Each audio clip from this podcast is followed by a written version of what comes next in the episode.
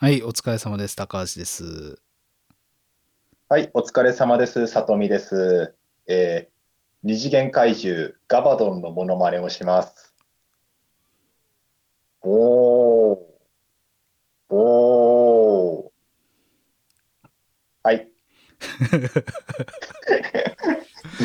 まあまあまあ、そうなりますわ。この間は何ですか？あんまり受けてないのかな。あんまり受けなかった？いや、なんかガバドって喋ってたっけ？喋ってたか？な泣いてたっけ？泣いてるか？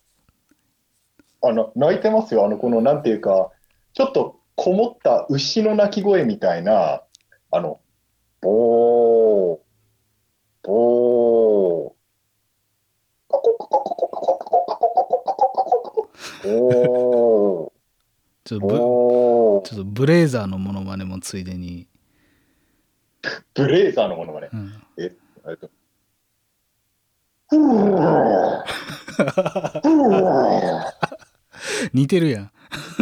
あ、あ、あよかったよかったよかった。似てますかね？あの、あ、そっちの方が似てません？ああ。どどうだろう？自分の声って意外と分かんないから、まあ、ちょっと視聴者さんの反応に、視聴者さんの判断にお任せします。似てるかどうか。ブレイザーの声って、あの人がやってんねんな、スーツアクターの。岩田さんですね。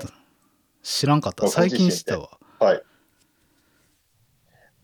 言ってもさすがに声変えてるんで全然分かんないですけどね。あ、変えてるか、やっぱ。まあまあ、はい。じゃあ。てなわけで、はい、はい今回は、えーウルトラマンブレイザーの話をしましょはい、えー現時点で、え今日えー16話が放送されたんですけども、16話だったかな？あの、えー恐怖は地底から、えー確か16話でしたかね？あの、えー本日10月、何日だ？何日だ今日は？う。今日28。に28、10月28ですけれどもね、えーまあ、ブレイザーも後半戦に入って、で、まあ、まあ、ちょっと前半戦が終わったということなんで、ちょっとここ、まあ、毎週ブレイザーを楽しんで僕は見てるんですけれども、はい。ブレイザーに関する自分なりの考察といいますか、をしてみようかなと思います。うん。まあ、ぶっちゃけひょっとしたらこれを聞いてる頃には、まあ、もう新しい回が放送されて、新しい事実が判明して、なんだよ、考察間違ってるじゃねえかみたいなのが判明してるかもしれないんですけれども、まあ、そこはあえて、ちょっと、リアルタイムで見てた時のブレイザーのまあ、感想というか、んをちょっと残しておこうかなと思います。後から聞いた時にもですね、あ、当時、こんなこと考えて、考えながら見てたんだ、みたいな気持ちになって、気持ちになるのもいいかなと思いますんで。ちなみに、あの、考察の前にちょっと、今の段階での、あの、ブレイザーの感想をちょっと聞きたいんですけど、はい。どうすか？どう、どん、今までのウルトラマンの中では結構上の方っすか、やっぱ。ええ1位や2位に入ってもいいんじゃないですかね。おーおくらい、まあ、面白いですね。ドハマりしてますね。うん。あの、最近の、まあ、ニュージェネ以降の作品で言うと、うん。えー Z とブレイザーどっちが好きかなって悩むんですけど、うん。ブレイザーの方が好きかなっていう感じですかね。もうあれやねなんか Z はもうニュージェネのなんて言ったらいいんかななんかもう集大成みたいな感じやんはい。なんかニュージェネでやってきたことを全ていいところ取ってでキャラクターもいっぱい、今までのウルトラマンもいまあ、結構出てきてはい。みたいな感じやけどもブレイザーはもうブレイザーしか出てこうへんもんねウルトラマン今のところそうですね。あの、先ほど言われた Z が、まあ、ニュージェネの集大成だとすると、まあ、そこでじゃあ、一旦その、ニュージェネで今まで培ってきた経験とか、技術を、なんか、一旦頂点に達したとすると、じゃあそこ、じゃあ今までやってなかったことをやろうっていうのが、今のブレイザーな気がするんですよね。うん。で、あの、結構なんか謎が残す、あの、伏線とかの張り方とか、謎、謎とか、まあ、ミスリードみたいなのが、まあ、今回ブレイザー、意図的に多く、多いなっていう印象があるんですよ。うん。まあ、ちょっとそのミスリードっていうのもちょっと後から話そうと思うんですけれども、うん。これまでの、えーニュージェネウルトラシリーズでもうなんかまあ伏線の張り方がうまいなって思ったのは、まあ、僕はあの、まあ、ルーブとかかなと思うんですけれども、うん。まあ、それに関してはあの朝日の、まあ、妹ですねうん。あの港家のあの朝日のなんか出生の秘密とかをなんか第1話からあのちゃんと狭めていたりとかありましたけれどもミスリードってのがあんまりなかった気がするんですよ。うん。であのミスリード意図的なミスリードって結構まあ例えばあのに僕はまあ日朝とかも見てるわけですけれどもうん。仮面ライダーとか戦隊で、あの、そのミスリードがちゃんと機能してるのって意外とあんまりないような気がするんですよね。うん。それはなぜかっていうと、戦隊、今の戦隊やライダーって、まあ今のっていうかここ二十数年間、うん。あの、結構あの、ライブ感覚とか言われますけれども、うん。なんか作品を作りながら、ちょっとずつ視聴者の反応とかを伺って、うん。当初とは違った方向に話を進めるみたいなことがあるじゃないですか、今の作り方う的に。ん。なのであの、当初はミスリードのつもりだったかもしれないけど、結局なんか、全然ミスじゃなかったというか、うんあのそのまんまの通りに話を進めたりとか、うん。なんか当初とは違った方向性に話す脚本を修正していったりとかいうのがあるんですよね。うん。で、ウルトラマン、今のニュージェネ以降のウルトラマンシリーズって、もう放送前に全部ほ撮影終わらせちゃってるんですよ。うん。なので、視聴者の反応で作品を変えていくっていうことはないんですよね。うん。で、なおかつ、今は1年間という長いスパンじゃなくて、あの、2クールくらいですかね。ちょっと短めの、あの、通年放送じゃなくて、ちょっと短めで作り続けてる。うん。なので、最初からそのミスリードっていうか伏線みたいなものを、あの、なんていうんですかね、ちゃんと練り上げて、ちゃんと話の中で反映させて、で、完成した状態で放送してるっていうことができるわけなんですけれども、今回ブレイザーは、あ、これはもう最初からミスリードさせる気満々なんだなみたいな演出が、至るところに散りばめられてるような気がするんですよね。うん。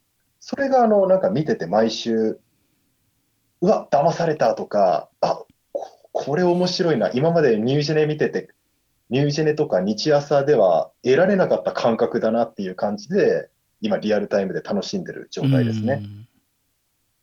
で、そのブレイザーのまあミスリード、例えばどんなのがあるかっていうと、ちょっとひとちょっと何個か例を挙げさせていただきたいんですけれども、まずはあの蛭間玄斗隊長うん。の家族の話。うん。最初、ファンの間で言われてたのは、玄斗隊長の家族ってもう死んでるんじゃないかうん。っていう説があったんですよ。うん。これはあの後追いで一気見されたっていう高橋さん、そのことは感じました ?1 話とか2話見てる時点では。あんまかん、いや、肝心かったというか、もう、親子が出てくるの知ってたからな。あんま、はいそういうふうに見てなかった。ああ、そうなんですよ。あの、親子が出てくるっていうか、妻子持ちの隊長だっていうのは最初からそういう設定があったのは分かってたんですよね。うん。でも、いつまでた、いつまで経ってもというか、前半ほとんど出て、全然出てこないんですよ、その家族が。うん。家族と生活してるみたいな生活感が。で、なんか意味ありげになんか写真見てたりとか、うん、指輪外してたりとか、そういう描写があるんで、あの、あ、ちょ、ひょっとして、ひ玄斗隊長の奥さんとかお子さん、もうこの世にいないんじゃみたいな、なんかちょっとそういう不安をかきたてるような感じが、感じなのかなって思ってたら、うんあの、デマーガの回であっさり出てきて、普通に、うんなんだよ、心配、心配させやがって、みたいな。ちゃんといるじゃん、みたいな。しかも、なんだったらすごい幸せそうな家族じゃん、みたいな。まあちょっとそ、そこがなんか最初、絶対これはわざとあえて出さなかったんだろうなって思うんですよね。なんか、第4話のとかでは、あの、エミから、なんか花束みたいなのをもらって、ご家族に花束どうぞとかうんされ、プレゼントするシーンがあったりとかして、うんなんか、まあ、深読みしてしまって、あの、え、この花は、え、なんか、要は、お仏壇に備えるための花なのかみたいな。なんかそれはそれで思っちゃった。うん なるほどね。いや、本当になんか、本当になんかそういう深読みしちゃうんです。でも、あの、様子が出てきたり、それはこんあの、先日あったガバドンの回でもそうですね。あ、な、あ、よかったよかった。ちゃんとご家族、ご健在なんだという。きっかけがあったりとか、で、あと、その次の、あの、ミスリード、あ、同じくデマーガの回ですけれども、あの、ブレイザーが、その、デマーガに、ブレイザーがっていうとちょっと語弊があるんですけど、あの、まあ、ウルトラマンが、デマーガにとどめを刺そうとしたときに、うん片方の手がとどめを刺そうとしてる手を止めちゃう。うんこれは止めた方がデマ、あーデマーガじゃないわ。止めた方がブレイザーの意思なのか、ゲントの意思なのか、どっちがどっちなんだっていう、そういうなんかあの、視聴者側になんか考えさせるような演出があったわけですよね。うんなんまああか、の、あの、その前の、あの、はい、親子の、親と子やったっけな？はい、あの、はい怪獣の親子が出てきて、はい、あの、それはいにとどめを刺そうとするウルトラマンやねん、あブレイザーやねんけど、それもまた止めちゃうみたいな。片方の手が止めちゃうみたいな。はい、で、それがあって、今度エスケープのあのデマーガの回でも、なんか、ゲントとブレイザーがあんま息合わへんみたいなはい、感じがあって、いや、俺は、はい、その親子の時も、あの、とどめを刺すなって言ってんのは、俺、ゲント隊長やと思ってて、で、はい。エスケープの時も、あの、逃げようとしてたんは、俺、ゲント隊長やと思っててんやん、最初。はい、あれ、どっちやと思って見てた？俺は、あんまなんか、普通に、なんて言ってんか、普通にそういう風に見てしまっててんけど。えーあの、あ、まずすみません、今、高橋さんのちょっと言い間違いがあったんで、ちょっとそれを訂正していいですか、まず。うんあの、えっと、親と子の話に出てきたのがデマーガです、怪獣の名前が。あ、そっか。で、あの、エスケープに出てくる怪獣はゲバルガです。あ、そっかそっか。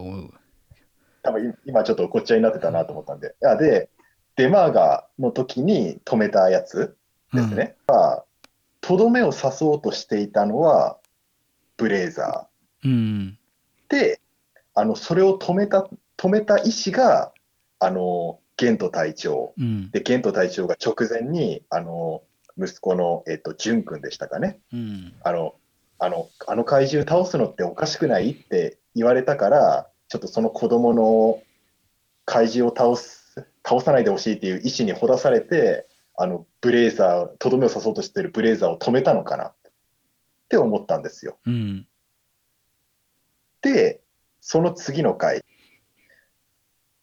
その時は、その時にちょっとあの、あれ、ひょっとしてこれって、あの、戦う気満々、あの怪獣を、デマーガを倒そう、ゲバルガを倒そうとしてる、まあ、倒す気満々の方がゲント隊長で、それを引き止めてるのがブレイザーなのかなってちょっとそこで思ったんですよね。うん。あの最初、ブレイザー1話とか2話とか、まあ、初期の頃とか見てると、結構、まあ、好戦的な巨人なのかなって思ってたんで、うんあ。の怪獣をなんか狩るような存在として、ブレイザーが描かれてるんでですね、あのだから最初、デマーガをやっつけようとしてるのがブレイザーで、それはあのゲント隊長が、いや、それはダメだって人間の意志が止めたのかなと思ったんですけど、実はそうじゃなくて、ゲント隊長は、まあ、隊長としての立場、あるいは家族を守らなきゃいけない立場として、目の前の怪獣を倒そうとしたんだけれども、それを、あの、えーブレイザーが、あの、ゲント隊長の、なんていうんですかね、ゲント隊長の見る世界を通じて、なんか怪獣を倒、えーあの怪獣をデマーガを倒すのは間違ってると思って止めたのかな、ブレイザーが。うん。で、その後の展開、まあ、ゲバルガの時は、あの、ゲント隊長のことを助けたい、あの、ゲバルガがあまりにも強すぎるから、うん。このままだとゲント隊長が死んでしまうから、ゲントのことを守ってやろうと思って、ブレイザーはあの、あの、怪獣の前から敵前逃亡した。っていうことなのかなと思うんですよね。思ったんですよね。うん。でもまあ、もう本当にデマーガの時はどっちがどっちなんだっていうのは、かなりあのファンの間でも考察がされた回でしたね。特になんか考察が熱かった週でしたね。で、その後のまたちょっとミスリードかなっていうのが、エミ隊員怪しすぎるっていう。あの、ああの、総集編みたいな回があったじゃないですか。ん。あの、あの、ゲバルガの次のお話ですね。うん。で、あの、エミ隊員が、あの、あの、アンリ隊員に対して、アンリ隊員と二人っきりになったとき、アンリさんってどんな人なんですか？って、なんか意味深に問いかけるじゃないですか。うん。あの、その時のエミ隊員がすっごく怪しくて、で、なおかつ元諜報部員みたいな設定ですよね、エミは。うん。なので、僕は、えーその回を見ドラマの組織がスカートなんじゃないか。そのために春の、春の司令官はみんなを集めてスカードを作ったんじゃないか。で、エミはそれを探し出すためのスパイなんじゃないかって思ったんですよね、うん。その時は。うん。ゲンとかアンリをって私が怪しんでたんじゃないかうん。って思ったんです。うん。なぜなら、じゃあなんでアンリのことを疑ってるかっていうと、ガラモンの回で、あの、すごい、ものすごい勘で、ガラモンのを操操ってる 電波の出所を探し出したんで、うんっていう実績があるんで、うん。あの、んなんか、アンリ隊員怪しいぞって思って、アンリのことをいろいろ聞き出してたんじゃないかなって、あの時は思ってました。まあ、まあ、そんなことはなかったっていうのは、もう皆さんご存知だと思います。っていうか、やっぱエミがさ、出番少ないよね。そうなんですよ。意図的に、あの、なんか最初、第2話の時点では、まあ、まあ、ヒロインというか、メイン級のキャラだなって思ってたんですけど、想像以上になんか、思ったより出番が少なかったんですよね。うんなんか、エミとアンリやったら、その女性隊員やったら、はい。まあ、エミが1番手で、まあ、2番目がアンリかなって感じやん。なんかキャストのあの出てくる順番的にも、最初のオープニングの。そうですね。そうですね。の割にはなんかアンリの方がガンガン現場にも行ってるし、アースガロンもはい。全然アンリの方が乗ってるし、はい。エミ乗ったんなんて、ほんま今日の回がはじ初めてやもんね。まあそれは、あの、まあ情報収集してるから、基本乗ってないっていうのは、まあ理由としてはちゃんとあんねんけど、にしても乗ってないなっていうか、ふふあの、他のみんなとあんま一緒に、い一緒にいないことはないねんけどな。なんかでもいない時の方思いました。あの、絵になんか浮いた立ち位置で描かれてるんですよね。うん。なんか、他の、あの、あの、名倉副隊長とか、あの、安信とか、安里は、なんかその、と、プラス玄斗隊長は、なんかその絡んでるシーンが多かったりとか、うん。あの、それぞれ、あの、メイン会みたいなのがあるわけですよ。うん。あの、で、なおかつその、彼らの心情を掘り下げたメイン会ですよね。うん。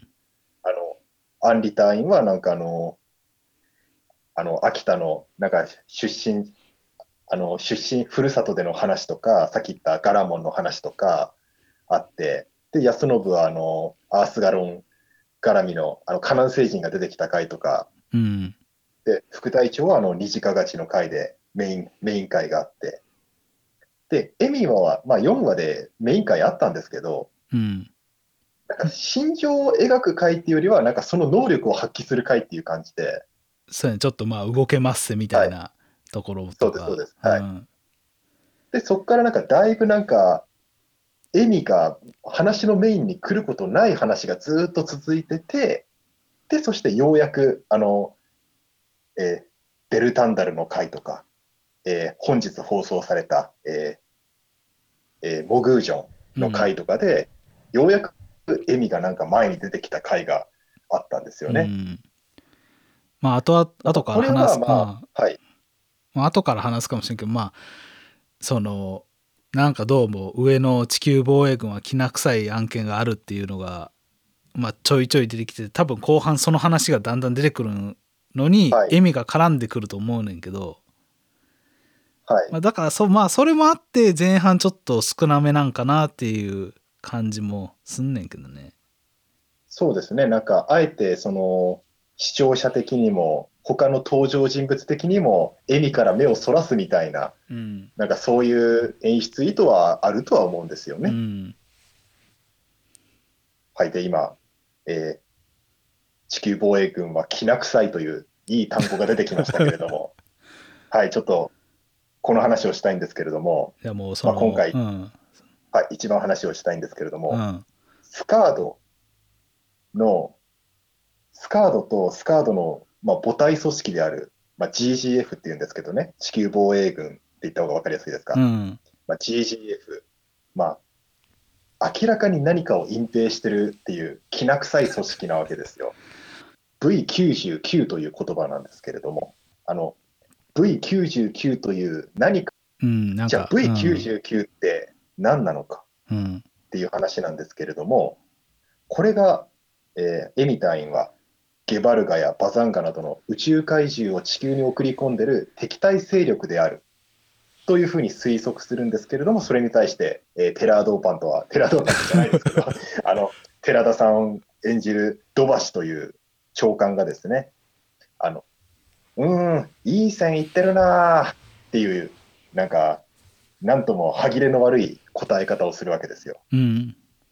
いい線いってるってことは、敵対勢力ではないけど、宇宙怪獣が地球に来てる原因になってる何かうんって。いうことではあると思うんですよね。うん。で、今回、V99 って一体何なのか、そして、はいえー地球防衛軍は何を隠蔽してるのかをちょっと僕なりに考察してみようと思います。はい。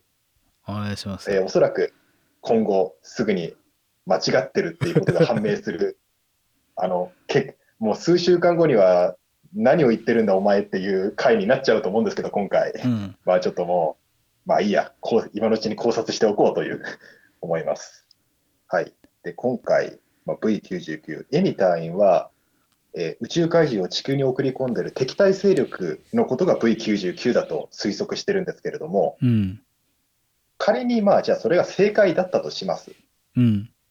で、まあ、似たような話で言うと、あの過去に、例えばウルトラマンガイアのシグとかは、あのコップとかパズズとかゾグを地球に送り込んできてる根源的破滅将来体の存在を、まあ、人類が、まあ、人類というか、まあ、人類が作ったコンピューターが予測して、それに対抗するために、あのシグという組織が作られたんですよね。うん。まあ、それと、まあ、今回でいう V99 は、じゃあその根源的破滅将来体みたいな存在なのかとも考えられるんですけれども、うん。まあ、もしそうだった場合、隠す必要ないわけですよね、そうやね。うん。あの防衛軍は。うん。なんでスカードのスカードのみんなに堂々とあの悪い宇宙人が地球に侵略用の怪獣を送り込んでることが分かったから、みんなで倒してくれって言ってみんなを集めればいいのに、なぜそれを隠すのか。あとはまあ似たようなので言うと、ウルトラマンネクサスのライトレーダーですね。うん。あの彼らはスペースビーストの存在をあの倒すために、えーナイトレーダーを作った。でなおかつ、スペースビーストは人間の恐怖心を餌にしてしまうという生態があるので、その存在を公にすると、スペースビーストの存在を知ってしまった人間の恐怖心がからさらにスペースビーストを増やしてしまうことになっちゃうから、あの存在を隠さざるを得ないという事情があったわけですよ。うん。でもまあ今回はそういうことではなさそうだなと。うん。じゃあなんで隠すのか。それは怪獣が地球にやってくる原因を作ったのは GGF、まあ、地球防衛軍そのものの失態なんじゃないかと思うんですよね。うん。うん。まあ、だから、まあ、V99 ってのは、まあ、地球防衛軍自身のことというより、まあ、地球防衛軍が行ったまあ何かしらの研究とか実験とか、あるいは起こしてしまった事故のこと、うん。まあ、それを指す言葉なんじゃないかなって思うわけですよ。うん。まあ、だから、えー地球に宇宙怪獣を送り込んでる敵対勢力っていう言葉に対して、うーん、それはちょっと違うな、敵対勢力ってより、自分たち自身の話なんだけどな、みたいなことで、いい線いってるって表現したのかなって思ったんですよね。うん。じゃあ、地球人は何をやらかしてしまったのかってのが、まあ、ここからの推測なんですけれども、うん。えーまず、えー推測1、えーえーウルトラマンブレイザーでは、えーまあ、重要ななんかキーワードになるものがあるんですけれども、うん。それがまず、えー1999年に落下した隕石。ですね忘れてた。そんなん言ってたっけ？はい。あの、1999年に隕石が落下して、まあ、そこになんか生物の破片があった。まあ、それを研究してるっていうのがあったんですけれども、うん。その隕石が飛来した星に、あの、おそらく、からおそらくゲバルガやバザンガはややってきてるというか、そこの出身の生物っていうのは、まあ、それは間違いないと思うんですよね。うん。そして、ブレイザーもおそらくおその星からやってきた存在。うん。これはあの、これはあの初期からのファンの間でもうすでに気づいてる人いたんですけど、ブレイザーも、えー第1話に登場したバザンガも、そしてあの人手みたいな怪獣、ゲバルガも、うん。体に赤と赤と青のラインが入ってるんですよ。うん。ブレイザーの特徴って体に赤と青の模様があるじゃないですか。うん。それと同じ模様がバザンガとゲバルガにはあるんですよね。うん。まあ、これは明らかに何か関係があるんだろうと。おそらくほ同じ惑星からやってきた、まあ、あの生物、種族なんだろう。まあ、それは多分間違いないと思うんですよね、うんその推測は。あの、ホームページ見てると、はい。えっ、と、主人公蛭間玄斗が変身する新たなウルトラマン地球からはるか彼方の天体 M421 からやってきた光の巨人って書いてあんねや。はい。もうあれ？M421 がもう全部そこの出身の人かもしれんっていうことなのかえっと、ゲバルガやバザンガがそう。そうそう。うん。まあ、おそらくそうなんじゃないかなと思うんですよね。うん。で、まあ、じゃあ彼らがまあ同じ星の出身だったとして、うん。じゃあなぜその星からあのウルトラマンや怪獣たちが地球にやってくるのか。うん。まあ、その原因を作ったのが要は人間だっていうことだと思うんですけど、うん。で、ここで、あの、3年前の蛭間玄斗隊長が巻き込まれた、えー爆発事故ってのが重要になってくると思うんですけれども、うん。えーこの3年前の爆発事故の時に、えー玄斗は、えーなんかブラックホールっぽいなんか光の中から、あの、ブレイザーのと初めて出会うわけですよ。うん。そのなんかブラックホールから出てきた、なんかまあ巨人というか、まあ、彼の姿を見て、あの、まあ、ブラックホールから放出されるエネルギーのことをブレイザーって言うんですけれども、うん。まあ、それにちなんでウルトラマンのことをブレイザーと名付けたっていうのがまあ語られましたけど、うん。このブラックホールってのも、ブレイザーの中でまあ割と重要な要素になってるんですよね。うん。で、ここでまあちょっと一つの仮説なんですけれども、うん。例えば地球防衛軍は何かブラックホールの研究をしていたんじゃないか。うん。まあそれが3年前の研究。うん。なんでブラックホールの研究してたのかはそれは分からないです。例えばあの、1999年に落ちてきた隕石の、なんかあの、元となった場所に移動するための、なんか、まあ、移動、移動ゲートみたいな、なんかそういう惑星間の移動の研究を行ってたとか、まあ、あるあるいはブラックホールから放出されるエネルギーの研究をしていたとか、目的は分からないですけれども、何かブラックホールの研究をしていたと。うん。で、そのブラックホールを通じて、あの、まあ、要は、その向こう側の星にいたブレーザーとゲントがあった。うんそして、その、まあ、ブラックホールのなんか暴走みたいな事故で、あの、3年前の研究所の爆発事故が起こってしまった。うん。で、そしてさらに、その、まあ、ブラックホールを通じて、まあ、例えばその星と地球の、まあ、軌道というんですかね、あの、相手の星から地球の場所がバレてしまって、その軌道を追いかけて宇宙怪獣がやってくるようになってしまった。うん。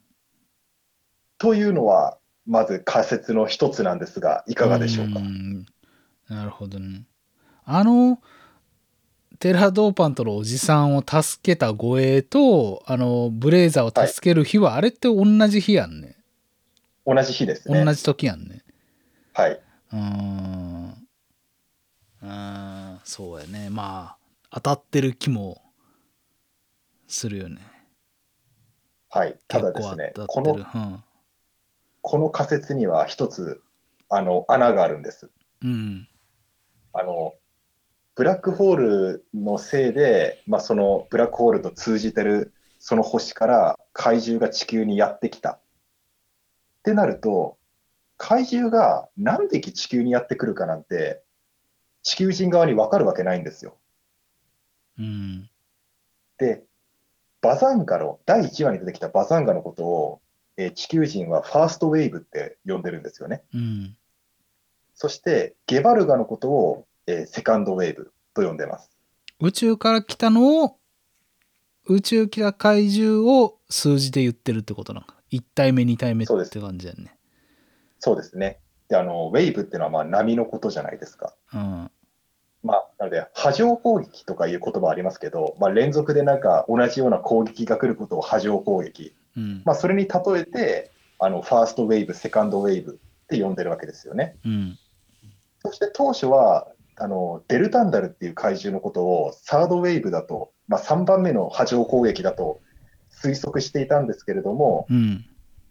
デルタンダルは地球の生物だってことが、あのーなんか遺伝子情報かなんかで、塩基情報かなんかで分かったので、こいつは、あのーサードウェーブじゃなかった。そ宇宙の怪獣じゃなかったってことが分かって、サードウェーブの候補から外れたんですよ。うん。うん。ってなると、うん。あの、もし、まあ、未知のその惑星、まあ、ブレザーの出身の星から怪獣が地球にやってくるってことまでは推測できたとしても、うん。何匹やってくるかっていうのは、地球人側がそれ推測できるわけないんですよね。うん。しかも、なおかつこの世界には、あの、えー本編が始まる以前にもたくさんの怪獣が出てるっていう世界観なんですよ。そうやね。なんか60年ぐらいに地球防衛軍ができたみたいなの書いてあったんだけど。うん。それにあの各隊のオープニングにも出てくる履歴書にも、あの何年になんとあのこの怪獣のなんか討伐作戦に参加してるみたいな、なんかそういう履歴が残ってて、で実際本編にもあのバザンガからゲバルカの間にもいろんな怪獣が出てきてる、そういう世界観ですよね。なのに、そのたくさん出て怪獣がいるのが当たり前の世界観で、うん。バザンガをファーストって位置づけるって、それおかしいんですよね。うん。バザンガ以前にも怪獣って出てきてるのに、バザンガがファーストって認識してる。そして、その間に、その後もいろんな怪獣出てきてるけど、ゲバルガをセカンドって呼んでる。これって、どんな怪獣がどのタイミングでやってくるかを、なんとなく認識してなきゃ、そういう名称にならないんですよね。うん。で、ここで、えーまあ、2つ目の推測なんですけれども、うん。実は、あのバザンガとゲバルガを作ったのは地球人うん。という説を挙げたいと思います。うん。あのバザンガはあの体の中に次元神官を持ってる怪獣というあの生物兵器みたいな怪獣なんですよね。うん。なんかわざわざ次元神官っていう言葉をチョイスする、意図的にチョイスしてるくらいなんで、これは生体兵器なんだみたいなそういう設定の匂わせがあるわけですけれども、そしてゲバルガは天然のコンピューターウイルスって呼ばれていた、あの、現代文明の天敵みたいな怪獣なわけですよね。うん。いずれもまあ生態兵器。あの、明らかに自然発生した生き物じゃなくて、あの、兵器なんだっていう匂わせがあります。で、さらに、あの、レビーラっていう怪獣が第4話にクリオネの怪獣出てきたんですけど、うん。これはあの元防衛隊の人がの OB である人が、あの、怪獣の細胞から怪獣を培養する技術を盗み出して、個人的に怪獣を育てて、自分の利益のためにあの利用したっていう話なんですけれども、うん。これってひょっとして、もともと地球人に怪獣を人工的に作る技術や研究がもともとあって、その研究をパクって生み出されたのがレビーラなんじゃないか。って思ったんですよね。うん。まあ、例えばです例えばその1999年にお落ちてきた隕石うんに付着していた怪獣の細胞から、あのバザンガやゲバルガを人間が作ってしまった。うん。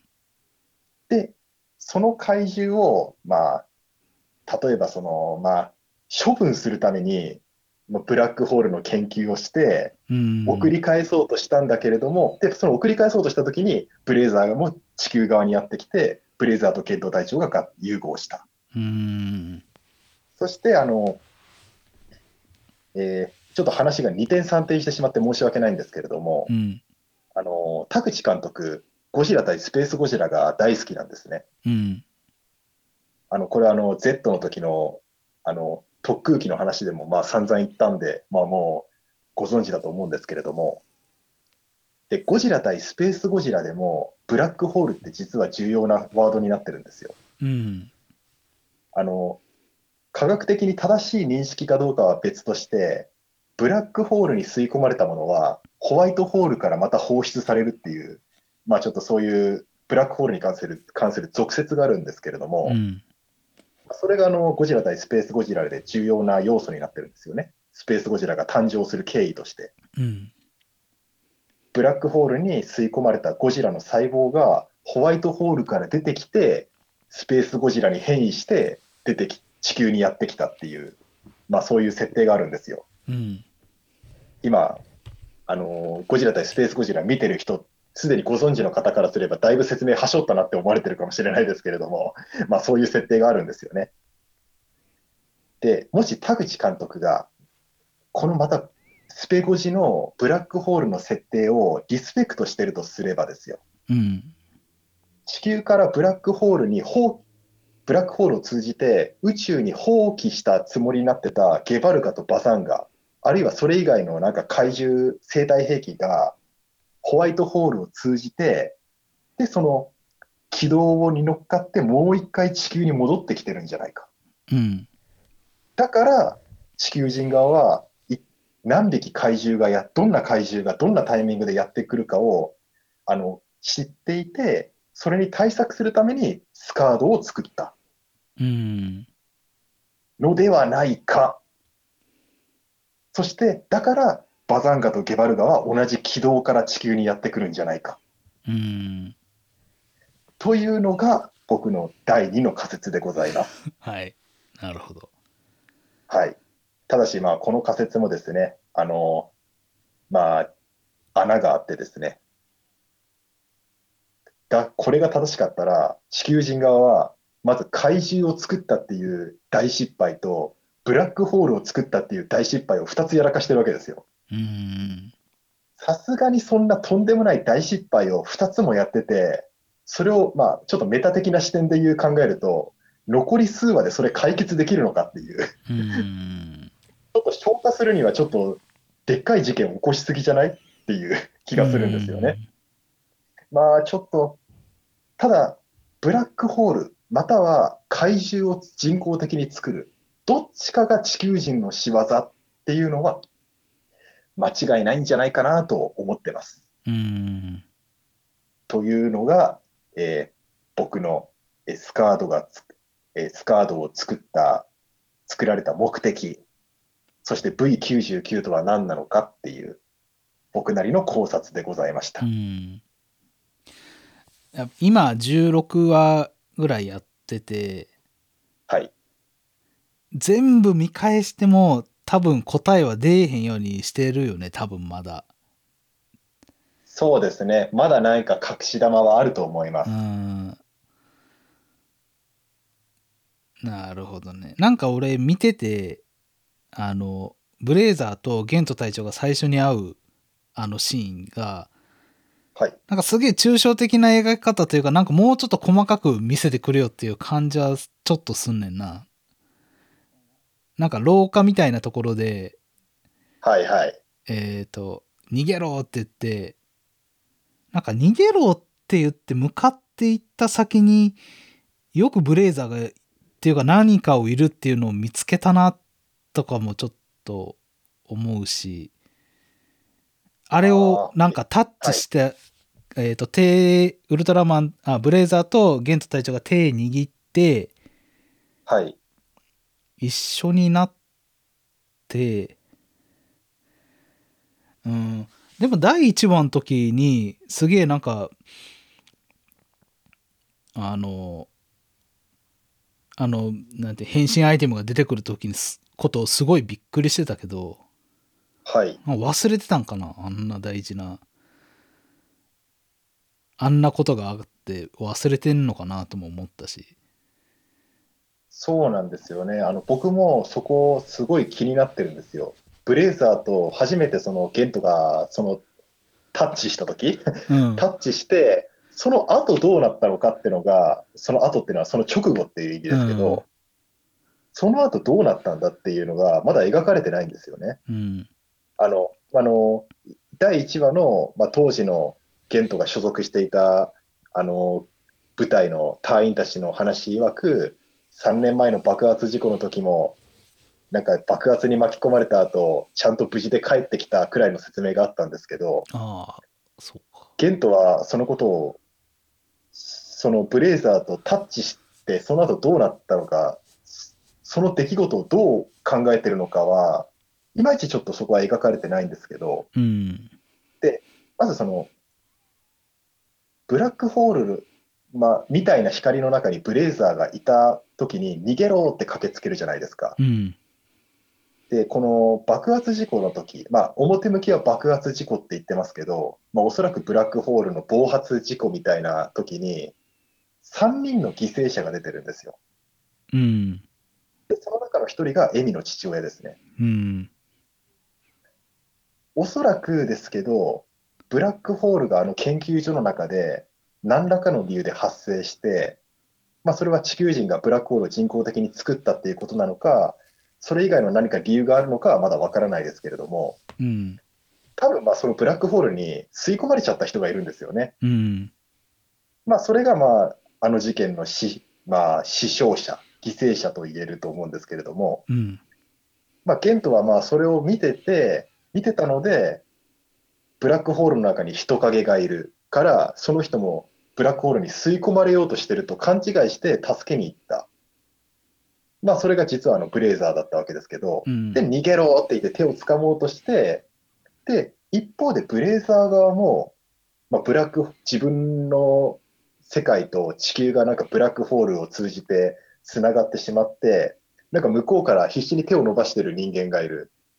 なんかわかんないけど、相手も困ってるっぽいから助けてあげようと思って、お互いに何かちょっと助けを求めてると思い込んで手を伸ばして、それをきっかけにブレイザーとゲントは融合した。うん。っていうのは間違いないと思うんですよね。うん。で、まあ問題はその後、まあ第1話で初めてその変身するときにあの変身アイテムが出てきてうん。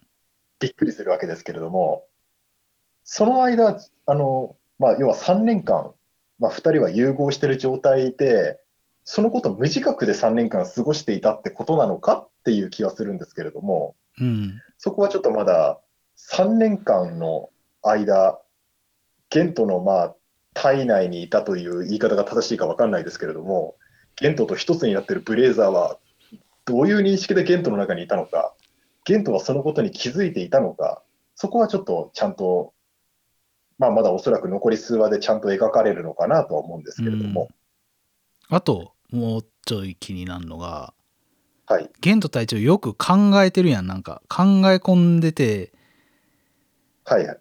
えっ、とどうしよっかな。うんじゃあこうしようって言ってるあれはなんか予知能力みたいなんかなとも思ってんけど。ああ、はい。でもあれは俺はブレイザーと一緒に考えてんのかなとも思うしあれはどうすか？さとみさん的には。えっと、それは、その、第1話の時のやつですか？なんか、いろんな、なんかシミュレーションを頭の中でしてるみたいなイメージ、シーンがありますけれども。なんかあれ結構具体的に未来見えてなかったっけ？第1話の時とか。いや、あれが、なんかその、まあ、単純にそのゲントの頭の回転の速さをイメージしてる演出なのか、それとも超常的な人間を超えた予知能力なのか、ちょっとあれが微妙というか分かりづらいんですよねうん。どっちの意図なんだろうっていう。ひょっとしたら単純に、あの、ゲントのシミュレーション能力がものすごく高いことを表現してるだけの演出なのかもしれないですし、ひょっとしたら、まあ超、超能力の域に達してる能力なのかもっていう気もしますし、なんかあれどっちなんだ？うんブレイザーと一緒になったことによって得たなんか能力なんかなっていう感じはしてんけどね。うん。なんか、ゲント隊長がああやってるときはあ、あの、ああいう考え事してるときは、必ずうまくいくっていう第1話のこ話があるじゃないですか。うん。あれが爆発事故以降、まあ、つまり3年間でゲント隊長の、まあ、癖、要はブレイザーと融合してから生まれた癖なのかっていう気もしますよね。そうやね。それはそうな、そうやと思うけどね、生まれ持ったもんじゃないと思うねんけどな。だってもうなんか映像でもう未来見えてる描写やったやん。はい。まあそれがもう本当にイメージをのあのゲント隊長の脳みその中のイメージをしてるだけかもしれへんけどただ、あれが超能力みたいな話だったら、もうちょっと毎回やるような気がするんですよね。毎回と言わず、でもまああの、まあ、単純にその指揮官としての能力の高さを表現してるだけの演出かもしれないですし、ちょっとここはまだなんなんとも言えないなっていう気がするんですよね。ただ、デルタンダルの時に、うん。ブレイザーの姿であの頭をコツコツ叩く様子あの演出があるんですよ。あったっけ？はい、あの空中戦の時に、あのブレイザーが自分の頭を叩いて、どうしよっかなみたいなあシーンがあるんですよね。ああはい、それはどっちの意図でやってんねやろ？どっちの意識でやってんねやろな？ですから、これもひょっとしたらミスリードなのかもしれないですけど、あのブレイザーがゲント隊長の、まあ、真似をしてというか、ゲントっぽい仕草で考えてるようにも見えますし、ひょっとしたら、あの頭をコツコツ叩く癖って、ゲントじゃなくて実はブレイザーの癖なんじゃないの？それを普段ゲントはやってるんじゃないのっていう、まあ今の高橋さんの説を考えると、その可能性も出てきましたよね。うん。まあこんなところにしときますか考察は。はい。いやー面白いんですけどはい。話むずくないですか？ちょっと。ブレイザーは。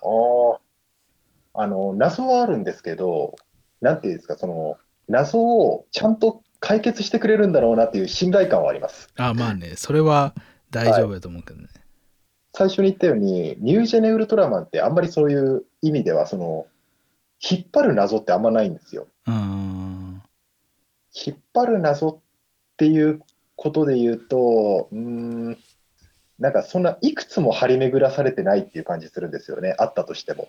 うんなんか X の時は、X の時はなんかその、なんていうんですか、その、大地の、あの、両親の研究の話とかが、なんか縦軸の謎になってたりとか、まあ、あとさっき言いましたけど、ルーブは、あの、妹のあの、朝日の存在がき物語のキーになってたりとか、あと、大河の時は、あの、ピリカでしたかね。うんあのああの、アンド、アンドロイド、うん実はアンドロ、宇宙のアンドロイドだったっていう、この存在がなんかあの、キーになってたりとかしてるわけですけれどもー、うんいずれもなんか謎がひ、謎は一つっていう感じなんですよね。で、今回ブレイザーって謎が多いんですよ。うんブレイザー自身が何者なのかもよく分かってないし、あの、スカートの存在ってさ、あの、さっきから言ってる V99 って何なのかみたいな、怪獣たちはなぜ地球にやってくるのかとか、なんかそういう謎がいくつもあるんですよね。確かになんかそのウルトラシリーズとしては珍しいなと言いますか、うん。こんなになんか、あのなんか謎が気になるってのは、謎を引っ張ってるなっていうのは、うん、なんか、ウルトラマンガイアの時の、でも、ウルトラマンガイアの時もあんまり謎っていう感じじゃなかったんですよね。なんか謎を引っ張るっていうよりは、なんかいろんな設定をなんか次々とお出ししていくっていううん感じかなって思うんですよ。だから、あの、初期の平成仮面ライダー見てるような感覚に近いですうね。んであもの、ライダーはさはい。えー、あの謎なんやってんみたいなちょいちょいあるやんそうなんですよ。あの、それはウルトラマンにはなさあブレイザーはは大,、大丈夫やろうとは思ってるけど、ライダーはなちょいちょいあるからな。仮面ライダーはあの途中であの軌道修正されたりするんで、あの最初に考えてた伏線がその通りに機能しないっていうのがよくあるんですようね。ん。あの僕の考える限り、最初からし最初から謎がしっかり考えて、その設定が生かされてたのって、仮面ライダーアギトと仮面ライダーガイムくらいな気がするんですよ。うんなんかそれ以外は途中でなんか変更したんだろうなみたいな、あるいはなんか最初設定固まってなかったんだろうなみたいなのがなんかいっぱいあるんですよね。うんで、アギトに関しても正直今、ちゃんと謎が解決されてるっていう言いましたけど、実は本編だけ見てるとよくわかんない部分っていっぱいあって、うんただ後からなんか超全集とか公式読本とかで、え、そんな設定あったんだみたいな、後から保管される設定もあるんですけど、で、外務の時はあの、有名な話ですよね。最初はあの、脚本で、あの、1年間通じてのプロットを考えてきたら、企画会議の時に、うんこんな感じで1年間やりたいって企画したら、ああ、その通りにならないよってあっさりなんかあの東映東映側に断られたっていう有名なエピソードありますけれども、どうせ話変更になるからみたいな。だからウルトラマンでものあの今の作り方って俺はいいと思うけどねもう、はい。カチッと決めてもう取っちゃって、どうキャラクターが人気出ようがもう取ってしまってるもんやからもう変更はできませんっていうのはいいと思うけどねはい。いや今回、そうですね。だからそのブレイザーって、今、その、ウルトラマンの制作体制でできるやり方を最大限に生かしてうん作ってる気がするんですよね。うんなので、これがまあ、ブレイザーが、この、あの、まあ、今結構ブレイザーすでにあの話題ですけれども、まあ、最、まあ、来年の年始最終回を迎えたときに、このやり方がうまくいけば、あの、謎がきれいにピタッと全部解決してくれれば、なんかこういう作劇も今後増えていくのかなとは思うんですけれども、うん。全然おもちゃも出てこないからね。フォームチェンジもないし。あの、チルソナイトソードが出てきたときは、あの、びっくりしましたね。まあ、びっくりしたというか、正直言うと、あの、しあの、まあ、よ特撮ではよくある、なんか初期になんかあの、画像の流出とかで、あの、チルソナイトソードっていうのが今年出るらしいぞっていうのは正直あの、実はバレで分かってたんですけど、うんあの、それでもあの、嘘情報だと思ってたんですよ。まあまあよくありますからね、毎年特撮関連のガセ情報って。ほんまあのガセ情報ってなんであんなさちょっと脱線するけどなんであんな次の新仮面ライダーはこれやって全然違うやつ出してくるあれなんなんやろなマジでそれっぽいの出してくるやんガセ情報やっぱあの、ガセを作るのに、なんか、人生かけてる人もいるんでしょうね。っていうくらい、っていうくらい作り込んでるなとか思いますけど。でも大体仮面ライダーの場合はやっぱそれ以上に斜め上を行く設定の、うんあの、やっぱ本家は違うなみたいなのが出てくるんですけどね。で、そのチルソナイトソードの設定が知ったときは、あの、あの、いや、なんか今年のブレイザーはスパイラルバレードみたいな、なんか手持ち武器系あんまり持たないような感じだから、これは嘘なんじゃないか、これ本当にこんなの出るのかって思ってたんですけど、まあ、あの、しっかり劇中に出てきて、うんでしかもなんかガラモガラモンの破片から作った槍を手に握ったら武器に作り直されるっていう、あの設定がはすごいなと思ったんですけど、あの最初はなんかてっきり、ああ、なんかあれかな、なんか例えば地球人の味方になったセミ人間から技術提供されて武器を託されるとか、うん。なんかセミ人間のなんか意思をブレイザーが受け継ぐみたいな、そういう話になるんだろうなって予測してたんですけど、まあ、まさかの全然違う。あの、全然その、ななんだったらブレイザー側とセミ人間全然接点ないですし、うん別になんかセ人間の思いを受け継いだとかそういう展開じゃなくて、手に握ったチルソナイドのそあの槍が変形して剣になるという、あの、あ、ま、そういうふうに武器を手に入れるんだみたいな。うんあとそうだ、虹レインボー降臨の武器の時も、あの虹かがちのなんか虹を掴んで武器にするじゃないですか。うんあの、まあ、これもなんかあの、まあ、虹かがちストーンってのが、まあ、商品としてあって、まあ、しょ商品的にはその虹かがちの力を使って、レインボー降臨っていう技を発動させるっていう設定なわけですよね。うんまあ、なので、ああ、なんか例えばレイン、虹かがちを仲間にしたり、虹かがちがあの、まあ、要はあの、まあなんか味方怪獣みたいな、まあカプセル怪獣じゃないですけど、うん味方みたいなポジションになって力を託されるとか、そういう感じなんだろうなと思ってたら、まさかの虹かがじ、あの、味方でも何でもない普通に敵怪獣で、うん。で、しかもそのなんか、その力を継承するとかじゃなくて、虹を掴んで武器にしちゃうっていう、あの、すげえな、みたいな、うん。そういう武器の、っていうか怪獣の力を武器にするやり方、やっていいんだみたいな、うん。そのニュージェネとかその平成ライダーでのあの新しい強化アイテムの手に入れか今までの手に入れ方とは全然違う、う やり方で新アイテムを手に入れるっていうのがあの今までそのなんていうんですかね。あのまあ慣れてた空気感というかまあちょっとまあ言ってしまえばちょっとマンネリ化してきた空気の流れをに全然違う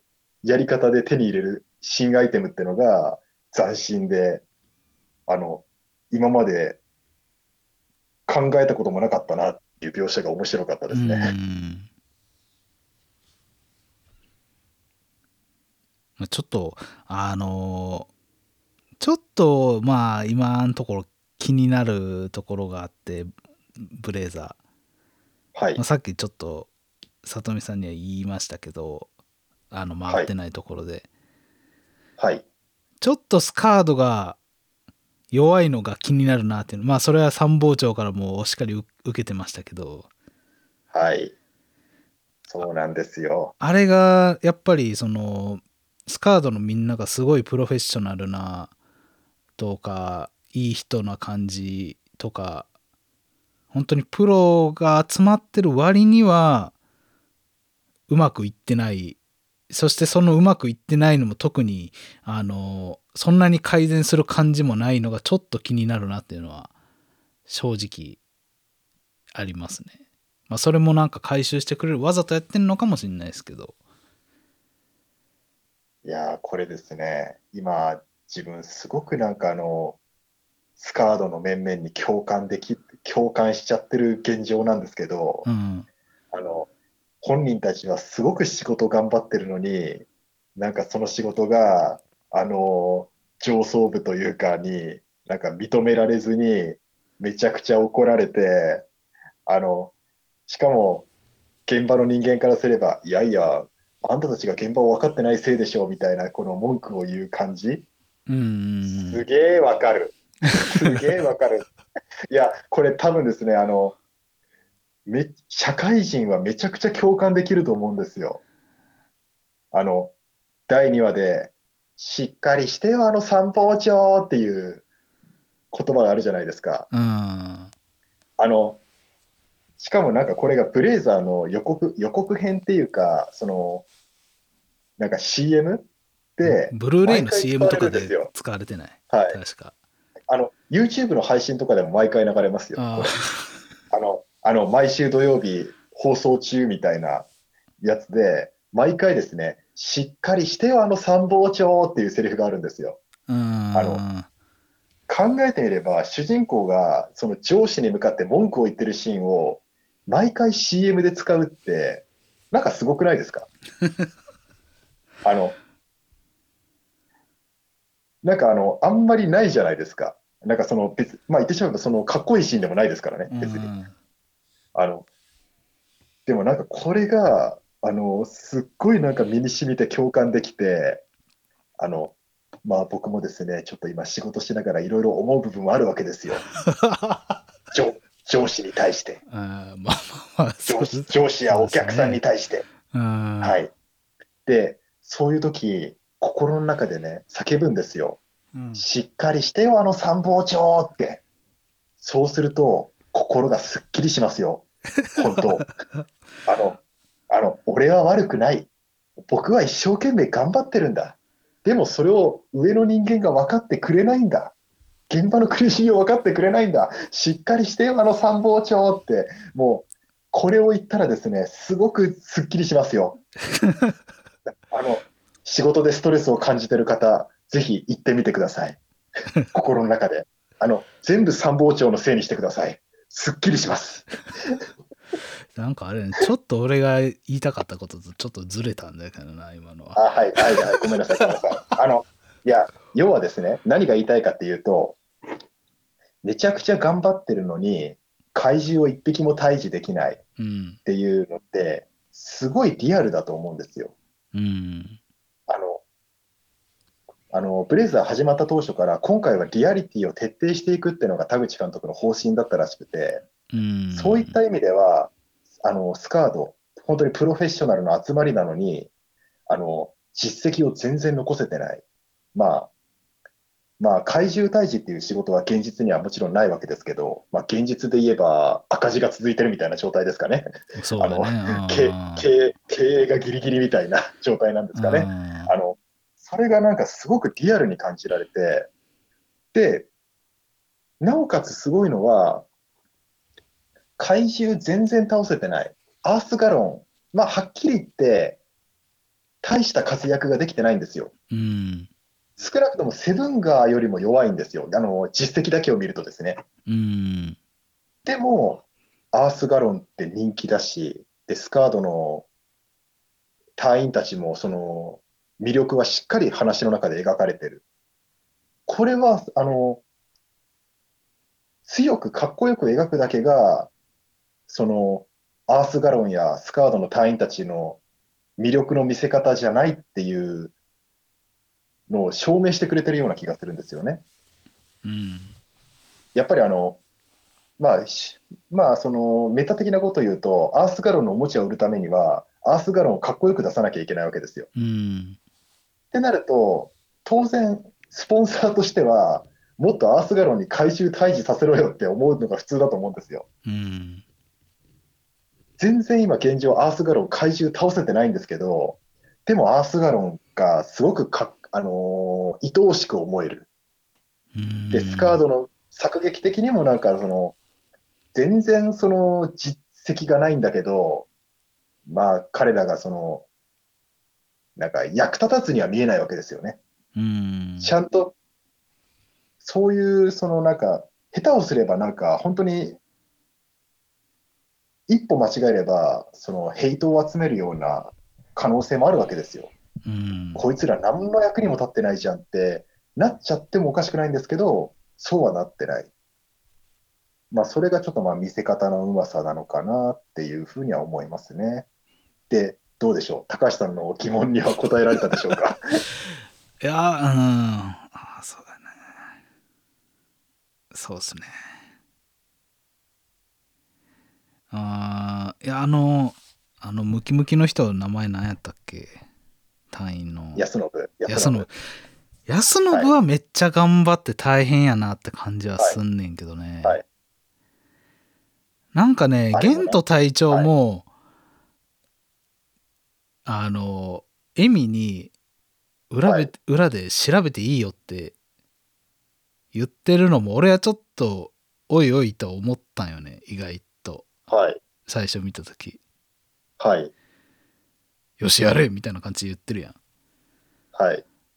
いや、もう、そんなことしたらもうスカードなくなんでって思って、現にその後すぐに参謀長に突っ込まれて、お前この、これほんまはスカードなくなってて、お前独房入ってんぞみたいな。はい。うーん。ちょっとそ、あの、そこが正直ブレイザーそんな乗れてないところのちょっと、ところなんよね。なんか意外となんか言ってることと結果とがなんかうまくい俺はあんまり感情移入できひんなっていう感じやねんな。なるほど。結果が全てみたいな感じですかね結果が全てとは 言わないんですけどもうちょいなんかブレイザーと共闘してくれてもいいような気がするねんなアースガロンが。それもそんなないやん。今回ちょっとあったかな。ま、負けるにしてもボロ負けな、はいボロ負けやん結構アースガロンってはい。うーんやっぱなんかストレージとちょっと比べちゃうんかなどっかで比べてんのかなストレージはそうですね、あの、セブンガーと Z の共闘みたいなのが、まあ、第1話からがっつりあってですね、あの、確かにウルトラマンと、まあ、味方ロボットというか、味方怪獣の、なんか、両者並び出しみたいな絵が多かったですけれども、うん。まあリアリティはうんリアリティ路線で行くんやったらまあ共闘するのはおかしいかもしれんけどねただもうちょっとアースガロンはもうちょい強くなってほしい正直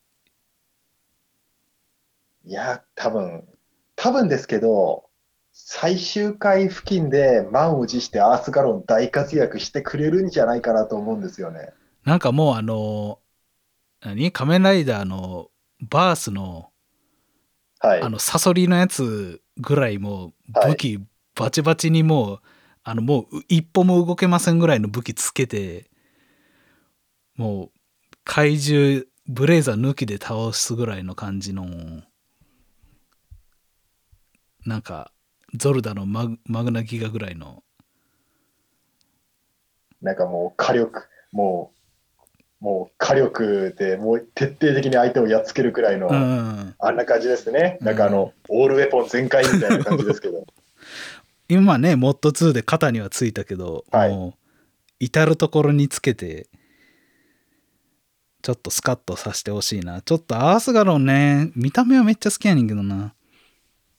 いや、これ、アースガロンに関しても言うと、これも CM で毎回言ってるんですけど、あの、ウルトラマンブレイザーよりも先に怪獣を倒せっていう、あの、あの、司令官からの無茶ぶり、あれ毎回言うじゃないですか、CM で。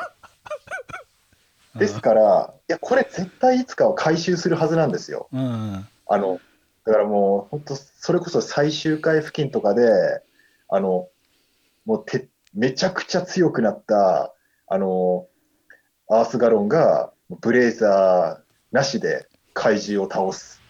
そういう話が必ず来ると思ってます。うんそれは。それはねはい。わかりましたえーなんかそれは、それはめちゃくちゃ期待してるんで。だから今をあんま合わないとかいうのもちょっとどうかなって自分でも思ってんねんけどねああ、そうですね。なんかあの、求めてるものが結構やっぱ、あれかもしれないですね。僕と高橋さんで違うのかなっていう気はしますね。あの、うんなんていうんですか、その、今回、あの、ミリタリー的なリアリティをすごく出し、狙って出してるんですよ。スカード以上にですね。うんというか、これまでのウルトラの防衛組織以上にその辺出してるんですよね。なので、あの、結構あの、隊員たちのその、まあ、やりとりというか、ちょっとしたセリフ回しとかは、すごくなんかリアリティというか、まあ、リアリティっていうのも実際の軍隊を見たわけじゃないですから、あの、本当のリアリティを知ってるわけじゃないんですけど、それでもなんかちょっとリアルに見えるような、あの、演出が徹底されていたりとかですね、あの、入隊する時のなんか書類の手続きみたいな、今までは絶対その走られていたであろうところをしっかり描いていたりとか、うん。あの、なんか全然その戦力が不足していて、怪獣に対して全く対抗できないみたいな、あの、状態が続いてるわけですけれども、まあ、そこをまあそうですね、なんかあの、全然怪獣を倒す、怪獣を倒すそのカタルシスを得られないことがちょっと嫌に感じるってのもまあ分からなくはないです。いやもっとうん痛快にやっつけてほしいっていうか、そういうのをなんか求めてる層もまあいるとは思うんですよね。なんか、ブレイザーが仮面ライダーと同じ制作環境やったら絶対テこ入りしてるかなって感じがする。みたいな感じ。ああ、もうもっと分かりやすくアースガロンに武器をゴリゴリつけてみたいな感じですかね。わかんないのは、うん。まあ確かにあのアースガロン空中戦ができないっていうのは結構思い切ったなと思いますけどね。あの、あの、やっぱり、その技術的にできないっていうわけじゃないじゃないですか。もう、もうデルタンダルをめちゃくちゃ CG で飛ばしてたみたいな感じで、うん。まあ、アースガロンもめちゃくちゃもうビュンビュン空を飛ばせて、激しい空中戦をやらせるっていうことも、やろうと思えばできるわけですよう。ん。でもそこをあえて、アースガロンには機動力がないから空中戦は無理だってするのは、まあ、やっぱりアース、それでアースガロン弱いって感じる人もいるでしょうし、あ、そりゃそうだよね。あんな恐竜型ロボットが空をバンバン飛べるわけないよね。リアルだなっていう、そのリアルに感動する人もいるだろううし、ん。そこはやっぱ人の受け取り方次第だなとは思いますうね。ん。いや、でも、あの、すごいと思う。志高い作品だなと思う。はい。見てて。いやこんなに。おもちゃ感を出してないのは、やっぱりすごいなと思うし。あの、これは僕はやっぱ仕事をしてて、やっぱ思うんですけど、あ、これ現実の仕事の話ですね。うんあの、僕の里見としての本当の仕事の話ですけど、うん。あの、会社のやり方って、なかなか変わらないんですよ。あの、まああの、そうですやっぱあのね。うん。やっぱあの、なんかもう、去年も一昨年も同じことやってるじゃんって思う時があるんですよね。うん。今も思ってるんですけど、まあ、あの、これを聞いてくださってる方も、まあ、共感してもらえるかなと思うんですけれども、やっぱりあの、仕事、やっぱりあの、毎年同じところで、あの、なんかその、うん、失敗というか、そのなんか、うつまずくとかうんはい、なんか同じやり方をく、あの、このやり方良くないなって思いながらも同じやり方を繰り返してるとか、はいはいはい。でもそれはあの、やっぱそういう土台ができちゃってるからう、ん。あの、同じことを結局繰り返すのが一番安定してるんですよね。そうやね。うん。まあ、去年こういうやり方やってたから、今回もこういうやり方で、とりあえず1年乗り切れるみたいな感じで結局毎年やってるわけですよ。うん。うんで、ちょっとそれを撮影現場の話に、あの、当てはめると、やっぱりあの、今までこういうやり方で作ってて、スポンサーからこういう依頼があって、うん視聴者的にはこういうのが受けて、うん。で、なおかつちょっと今の撮影技術だとこういうことができるから、じゃあこういう話にしようっていうのをやってると、やっぱり毎回同じような作劇、演出、ストーリーになっていきやすいんですようね。ん。で、そういう考えると、今回のブレイザー、まあ、先ほど高橋さんは志が高いって言ったじゃないですかう。ん。まあ本当にその通りだと思うんですよ。うんあの全然今までと違う。前作の去年のデッカーとは全然違う。で、メイン監督が同じ Z とも、まあ、ミリタリー的な話、部分が強調されてるっていうのはあるにしても、でもさっきあの高橋さんが言ったように、スカードとあストレージ全然違う。これって何気にすごいことだと思うんですよ。うんやっぱ前回受けたものと同じものを作りたくなるのがやっぱ人間の心情じゃないですか。うんで、あの、スポンサーや視聴者から求められてるものをやろうって思ったら、前作のあれ受けたから、あれやろうよみたいな。うんそしたらやっぱ同じような話にどうしても集約していっちゃうと思うんですよね。うんでもなんか今回は、なんていうか、全然違う。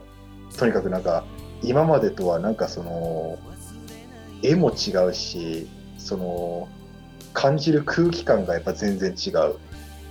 これって、なおかつ、でも、で、違うと言っても、180度違うわけじゃないんですよね。うんあの、要は、ウルトラマン X、あ、あウルトラマン、あの、仮面ライダー X から仮面ライダーアマゾンになったみたいな、うん大胆な変化じゃないわけですよ。うん仮面ライダーブレードから仮面ライダー響きになった時みたいな、大胆な変化ではないんですよ。うんでも、やっぱり何かが違う。まあ、そうだな。なんかあの、空ガからアギトになったような空気感みたいな。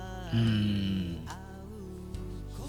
みたいな、なんかその、めっ例えば、ウルトラマンがめももっとなんかグロテスクなデザインになってるとか、うんそういう変え方はできるかもしれないですけど、なんかスーツアクターの岩田さんの演技一つで、今までのウルトラマンとは全然違うウルトラマン像になってるブレイザーとかですね。あの、なんかそういうのは、なんか相当練りに練ってないと、こういう話は作れないだろうなとは思いますね。と僕はすごくブレイザーをすいません、あの、擁護しちゃって、あの、あの、擁あの、はい、わけですけれども。まあ、俺がそのちょっともやったところは俺が今までどう見てるどんな作品を見てるかにもよると思うから全然、あの俺が正しいとは思ってないから。はい。全然。